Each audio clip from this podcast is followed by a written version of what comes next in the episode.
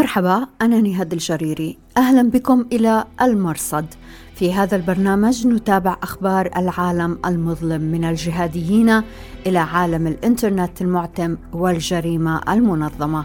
أهلا بكم في راديو وتلفزيون الآن. المرصد بودكاست على أخبار الآن. أهلا بكم إلى حلقة هذا الأسبوع من المرصد. نغطي فيها الفترة من 29 مايو إلى 4 يونيو 2023 في عناوين هذا الأسبوع كيف أصبح الجهاد العالمي خطرا يتهدد الجهاديين من أفغانستان إلى مالي This global jihad idea has failed نتحدث اليوم إلى الدكتور آرون زالن من معهد واشنطن لسياسة الشرق الأدنى ومحرر موقع جهادولوجي لماذا يجب ألا تترك سوريا وحيدة؟ تخوف من صعود داعش مجددا. People are underestimating this point, but it's definitely plausible. ومضحك مبكي. مناكفات بين إعلام هاتش وإعلام المعارضة ما العلاقة بين الجولاني وفيديو فيروس كورونا.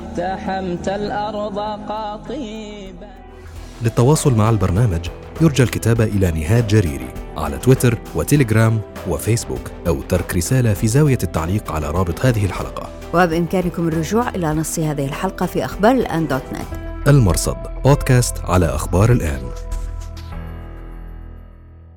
أهلا بكم من جديد في أخبار الآن. الهجمات التي نفذها تنظيم داعش في آه، أفغانستان كانت الأقوى حتى الآن بين هجمات التنظيم المتهالك بعد البغوز 2019 لكن في المقابل طالبان تسجل نجاحا في استهداف قيادي التنظيم نقل حساب الباحث الأفغاني عبد السيد أن أنصار طالبان زعموا أن جهاز الاستخبارات قتل قياديا في التنظيم هو تراب لجمان الذي يقود داعش في شرق أفغانستان.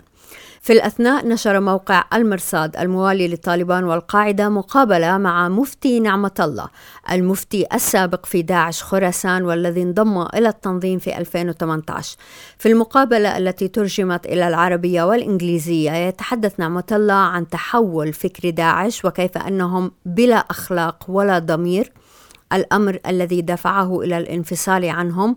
يقول أيضا إنه سلم نفسه إلى الحكومة الأفغانية السابقة الذين وعدوهم بالأمان ولكنهم خلفوا وعدهم وأودعوهم سجن بقرام في المقابل يمتدح نعمة الله طالبان ويدعو عناصر داعش إلى تسليم أنفسهم إلى الجماعة والاستفادة من عفو أعلنوه. بالرغم من كل هذا ثمة باحثون يتخوفون من فراغ قد ينتهزه داعش ويعود من جديد في سوريا وفي مناطق أخرى من العالم. So if the US is no longer there, it's plausible we might see a scenario similar to what we saw in Iraq a decade ago where there are prison breaks. إن غابت أمريكا عن المنطقة محتمل أن نرى سيناريو مشابه لما حدث في العراق قبل عقد من الزمان مثل الهروب من السجن لكن بدلا من بضعة مئات من السجناء في أبو غريب والتاجي فإن السجون في غويران ومنطقة الحسكة تضم عشرات الآلاف من السجناء ربما عزف كثيرون من هؤلاء السجناء عن القتال لا يريدون أن يقاتلوا مع داعش بعد اليوم لكن البعض سيقاتل وهذا سيعزز قدرات داعش. طبعا ان تحقق هذا الأمر أمر الهروب من السجن وخروج أمريكا. أعتقد أن البعض يقلل من إمكانية وقوع هذا الخطر لكنه ممكن بالنظر إلى اتجاه السياسة الإقليمية والسياسة المحلية الأمريكية في هذه المرحلة. But also if you understand sort of the domestic politics of the United States at this point. نتحدث إلى الدكتور إيرون زالم بعد قليل فابقوا معنا لطفا. المرصد بودكاست على أخبار الآن. ما بين ميليشيات الردة القاعدية وعصابات الخوارج الداعشية الأبرياء يقتلون في مالي. في صحيفة النبأ الأسبوعية الصادرة يوم الخميس 1 يونيو 2023 عن ديوان الإعلام المركزي في تنظيم داعش لفتت فقرة في الصفحة رقم أربعة خصصت لهجمات التنظيم في مالي.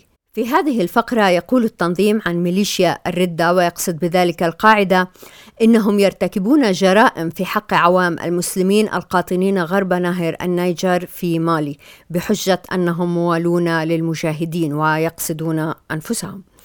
ويزيدون أن مقاتلي القاعدة أقدموا على نهب وسرق أسواق ومنازل المسلمين قبل إحراقها وسرقوا مواشيهم.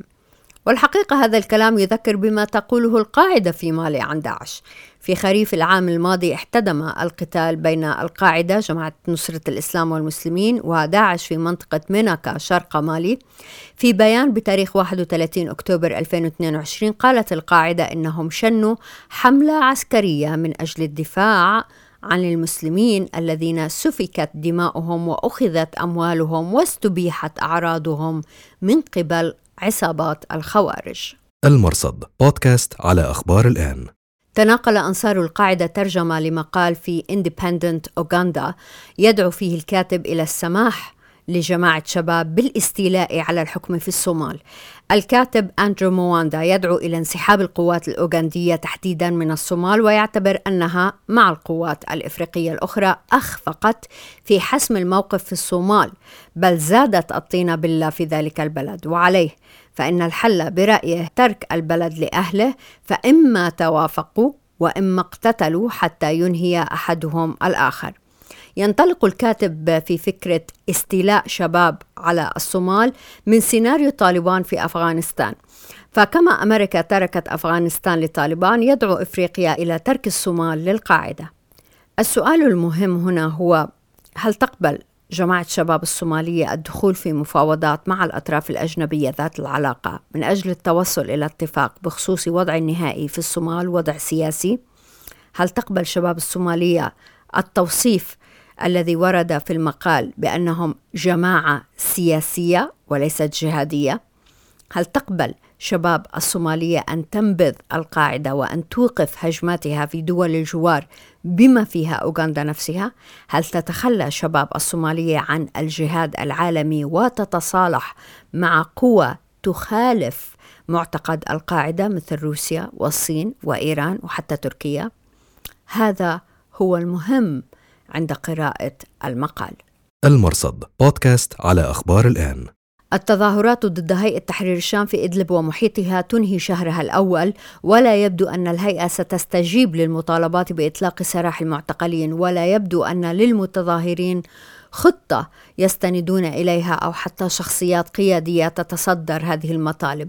في هذه الأزمة برز أيضا خلل في هيكلة معارضي هاتش انطلاقا من مستندات أيديولوجية.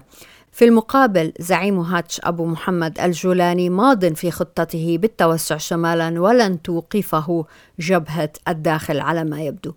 التظاهرات انطلقت على هذه الوتيرة في مطلع مايو الماضي عندما نفذت هيئة تحرير الشام عملية أمنية في بلدة دير حسان لما قالت إنه ملاحقة منتمين إلى حزب التحرير الذي يخون الثورة ويسخف عمليات المجاهدين بحسب ما قاله المتحدث باسم جهاز الأمن العام التابع للهيئة.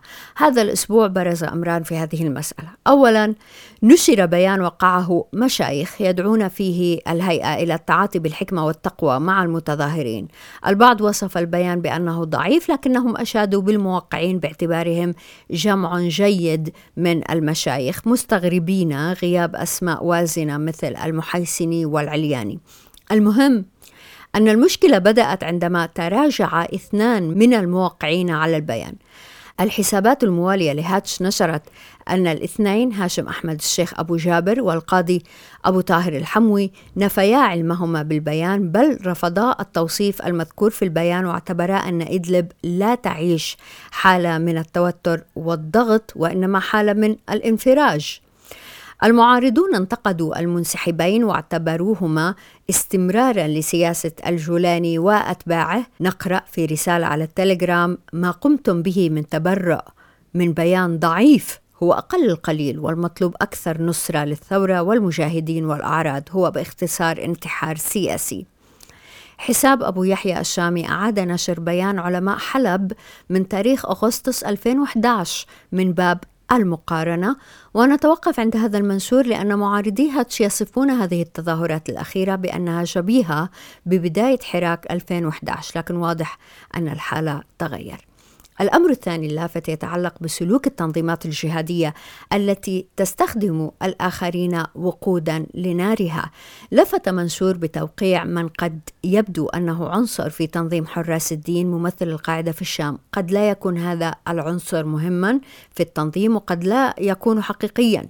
لكن المنشور المتداول في مجموعات أنصار القاعدة فيه دلالة.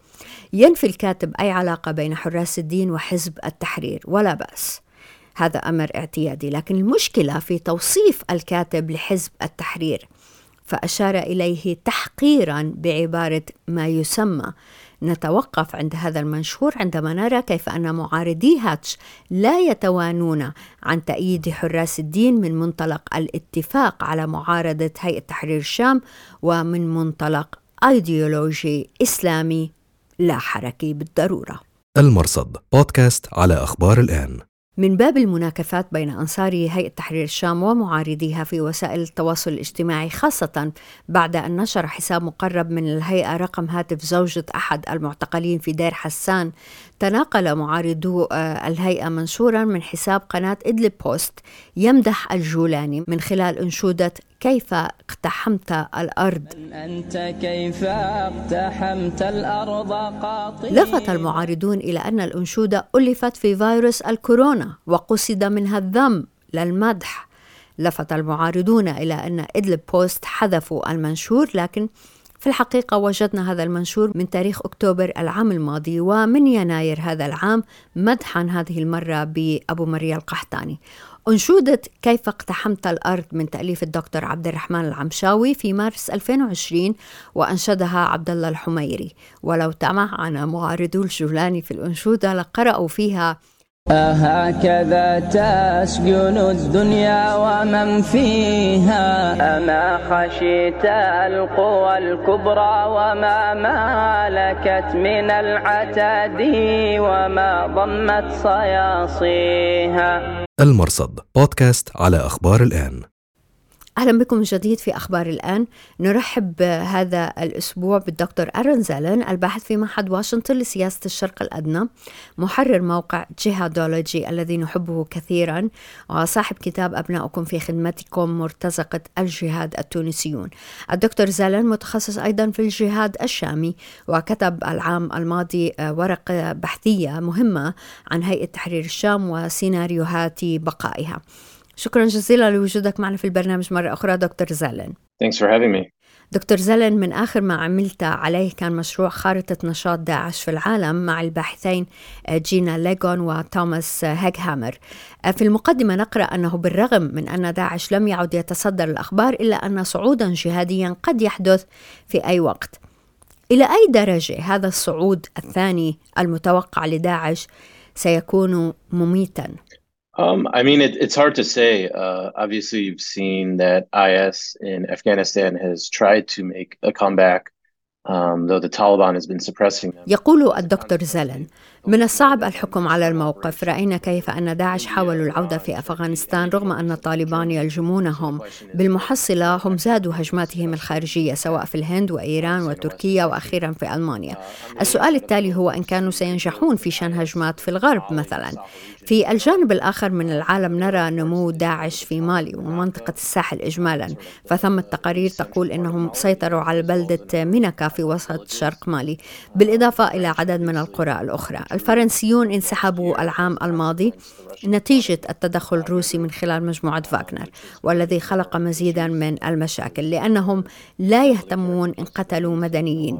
فوقعت مجازر عديدة في حق المدنيين. الأمر الذي يعطي مبررا للتجنيد سواء لداعش أو جماعة نصرة الإسلام والمسلمين. لهذا محتمل جدا أن يأخذوا مناطق أخرى بعد ميناكا.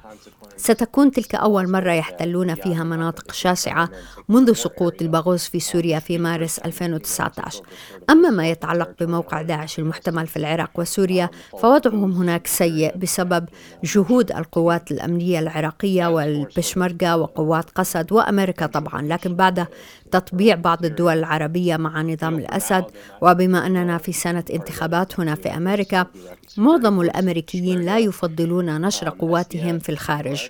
رغم أن الحضور الأمريكي حاليا في سوريا محدود جدا هم أقل من ألف جندي.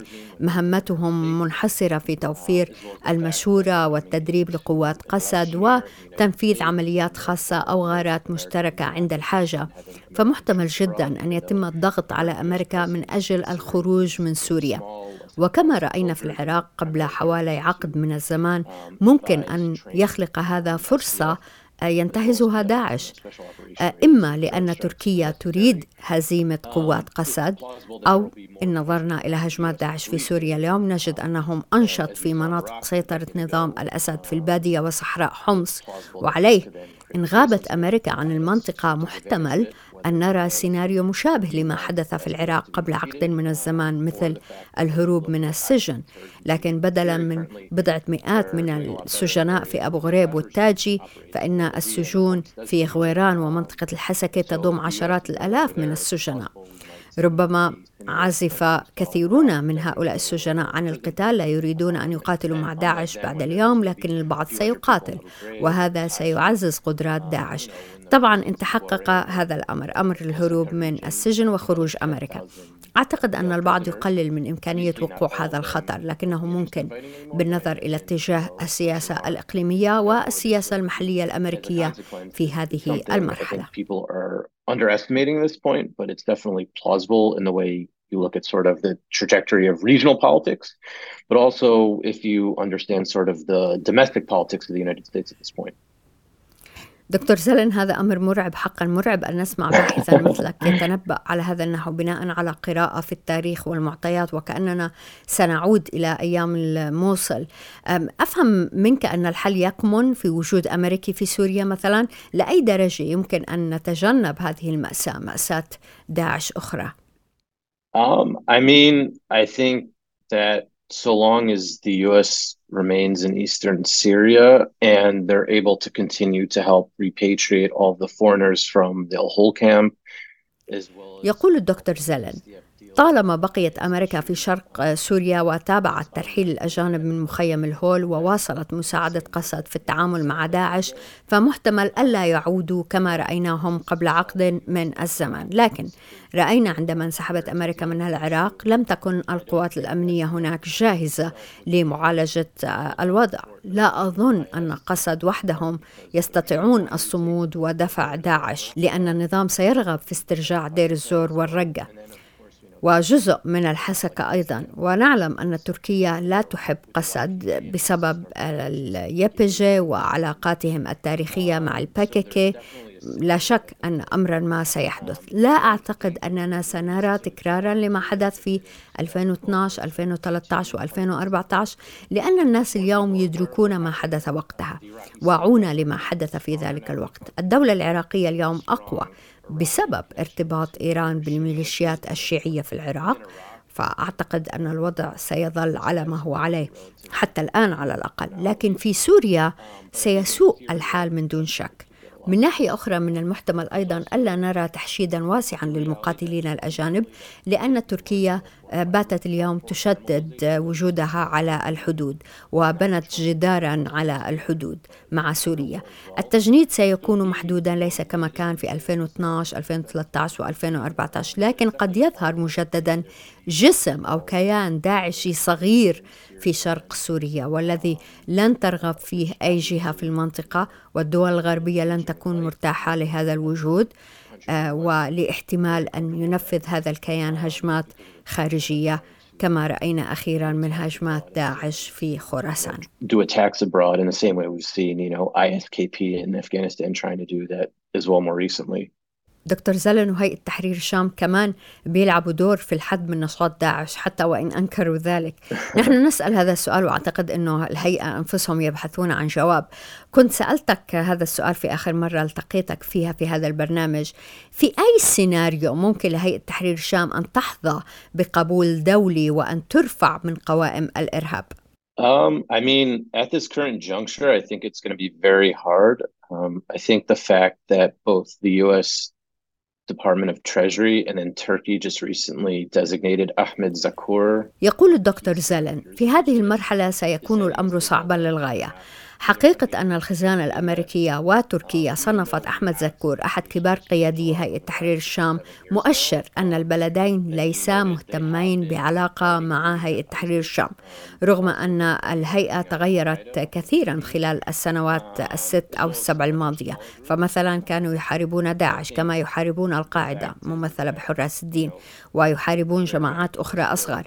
أعتقد أن الكثيرين غير مرتاحين للهيئة بسبب سلوكها آه، في الماضي لأنهم أصلا مرسلون إلى سوريا كجزء من الدولة الإسلامية في العراق آه، وثم تحولوا لاحقا وبايعوا أيمن الظواهري ورغم أنهم اليوم ومنذ يوليو 2016 أي منذ سبع سنوات تقريبا هم مستقلون يركزون على قتال نظام الأسد والأعداء المحليين ضمن القتال في سوريا. أعتقد أنه من الصعب تقدير الموقف. جزء من حسابات تركيا مثلا هي أنهم يريدون التحكم بالهيئة كما يتحكمون بالجيش الوطني السوري لفرض أجندتهم لكنهم لا يستغنون في نفس الوقت عن الهيئة لأنهم مستقلون وأقوياء ويمولون أنفسهم بأنفسهم ولا يعتمدون على أنقرة. أما أمريكا ودول غربية أخرى فهم غير مرتاحين لحقيقة أن الهيئة لديها حكم سلطوي.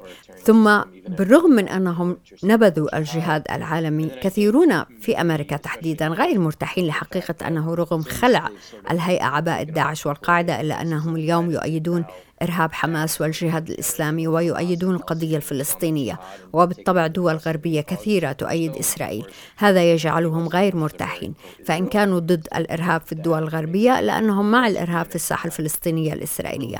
هي مسألة معقدة. في نفس الوقت يعتبرون ربما الأكثر كفاءة بين جماعات المعارضة الثورية التي نراها اليوم في شمال سوريا. فإن أرادت جهة ما منع الأسد من استرداد السيطرة على كامل سوريا فالهيئة ستكون أقوى جماعة تقاتلهم في هذه المرحلة So if they, somebody wanted to make sure that Assad was then able to take control of the whole country again, um, you know, HTS would probably be the strongest force to fight them at this point.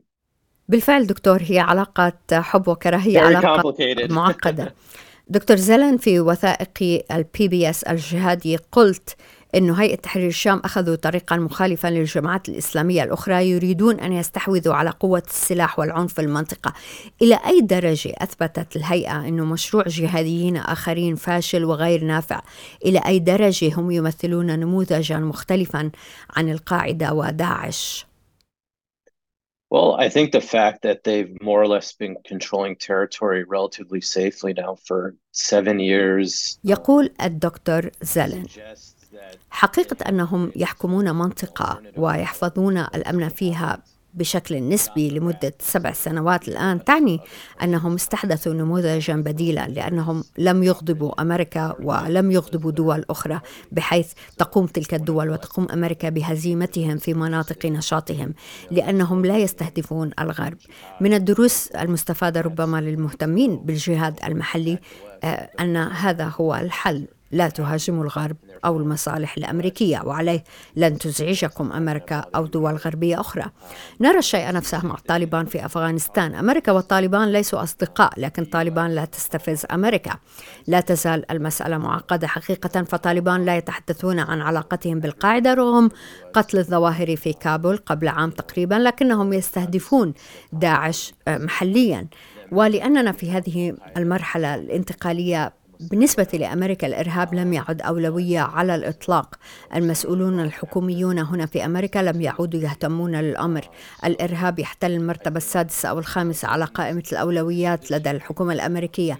الأولوية اليوم هي للصين روسيا وإيران. إن نظرنا طبعا لهذه المنطقة تحديدا. وعليه طالما جماعة مثل طالبان أو هيئة تحرير الشام أو حتى جماعة نصرة الإسلام والمسلمين في مالي الذين يقولون إنهم لا يستهدفون فرنسا في فرنسا وإنما يستهدفون فرنسا في مالي. إذا هم لا يهاجمون الغرب. فإذا لم يهاجموا الغرب فإنه سيسمح لهم بفعل ما يريدون لأن أمريكا تركز أكثر على روسيا والصين. Um, if nobody's attacking each other, they're going to be allowed to kind of do whatever they want. Because just because people are more focused in the US on Russia and China. دكتور في هذا البرنامج نسأل عن إرث أسامة بن لادن متمثلا في الجهاد العالمي إلى أين سيصير هاتش تركوا هذا التوجه. طالبان ليسوا قاعدة ولكن متعاطفين بل وحميل للقاعدة تركوا أيضا هذا التوجه الجهاد العالمي. لهذا نسأل عن نموذج طالبان والهيئة. إلى أي درجة يمكن أن يتكرر هذا النموذج مع جماعات جهادية أخرى؟ لنقل مثل نصرة الإسلام والمسلمين في مالي الذي تربطهم بيعة بالقاعدة. لكن إلى أي درجة تتوقع نموذج طالبان في مالي مع إياد آغ غالي؟ Um, it's it's definitely plausible if they decide to take over territory. Um, so far, it seems that they're more reticent. يقول الدكتور زلن محتمل إن قرروا الاستحواذ على مناطق أخرى. حتى الآن هم يرفضون الإعلان عن ذلك رغم أن نفوذهم في مناطق أخرى معلوم للجميع. يتعين عليهم أيضا التعامل مع داعش في مالي. ثم التنافس بين الطرفين داعش والقاعدة. بالنسبة لجماعة نصرة الإسلام فيكفيهم الآن إنشاء إمارة بدل من رعاية هجمات في مناطق مختلفة. أما طالبان فلهم سلطة قتالية مطلقة في أفغانستان واليوم الهيئة لديهم سلطة قتالية مطلقة في شمال غرب سوريا.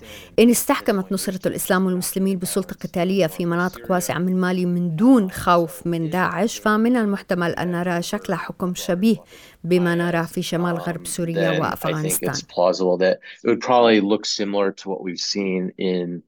You know, northwest Syria and Afghanistan too. دكتور زلن ذكرت الظواهري وخليفة الظواهري الخليفة المجهول. أنت تدرس الجماعات الجهادية منذ سنوات وتوثق لكل خبر كل إصدار عن هذه الجماعات في العالم. القاعدة إلى الآن لم يحسموا مصير الظواهري حيا كان أم ميتا. ناهيك طبعا عن إعلان خليفة. أفكارك دكتور حول هذا الموضوع؟ هذا أمر غير مسبوق في الجماعات الجهادية. Yeah, um, Al Qaeda is in a very awkward position because they don't want to admit that Zawahiri's been killed, because that would then mean that the Taliban would be extremely embarrassed for essentially lying about it. موقف القاعدة صعب فلا يريدون الاعتراف بقتل الظواهري لأنه سيسبب حرجا للطالبان الذين كذبوا منذ عامين بهذا الخصوص وطالبان يصرخون دائما ملء فيهم أنهم لا يسمحون بوجود نشاط إرهابي أجنبي في بلدهم. رغم علمنا أن هذا الأمر غير صحيح تماما ورغم أن القاعدة لم يعلنوا شيئا فواضح على الأقل في الكواليس كما يظن كثيرون أن سيف العدل تولى الزعامة وأنه يحكم من إيران. وهذا أيضا موقف صعب للقاعدة لأنهم أيديولوجيا يرون في إيران عدو. رغم وجود صفقات خفية عديدة بين إيران والقاعدة مثل تبادل السجناء والسماح للبعض بالعمل في إيران وإدارة التنظيم من إيران ليكون شوكة في حلق أمريكا العدو المشترك للطرفين. إذا أخذنا كلام القيادي في هيئة تحرير الشام أبو مريا القحطاني فيبدو الرجل كمن يرش الملح على الجرح فيسأل القاعدة لماذا تنضمون إلى تنظيم بلا توجه؟ زعيمه في مكان غير مأمون بل في بلد يهدد السنة بحسبهم. والغلبة في المنطقة حقيقة ليست للأمريكيين وإنما للإيرانيين.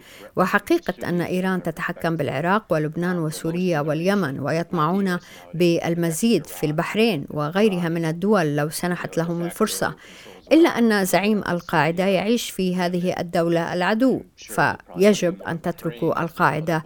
فالقاعدة لا يؤتمنون هكذا يقول الرجل. أعتقد أن مستقبل القاعدة سيظل معلقا.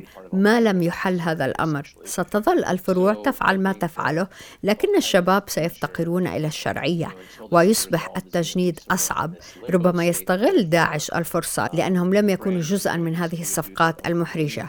أو إن نظر الشباب إلى النموذج الثالث ممثلا بهيئة تحرير الشام فقد يتبعون طريقتهم في آه، الجهاد المحلي فقد يقول قائل عودوا إلى ما كان الناس عليه في الستينيات والسبعينيات وحتى التسعينيات من المقاومة. فكرة الجهاد العالمي فشلت والفائدة أكثر إن كان القتال محليا خاصة إذا كان العدو محلي. This global jihad idea has failed. We, and there's more opportunity to potentially do things locally again especially since the enemy is local. الدكتور أرين زالان شكرا جزيلا لوجودك معنا Yeah, no problem. Happy to do it. وشكرا جزيلا لوجودكم معنا في أخبار الآن أنا نهاد الجريري مع السلامة المرصد بودكاست على أخبار الآن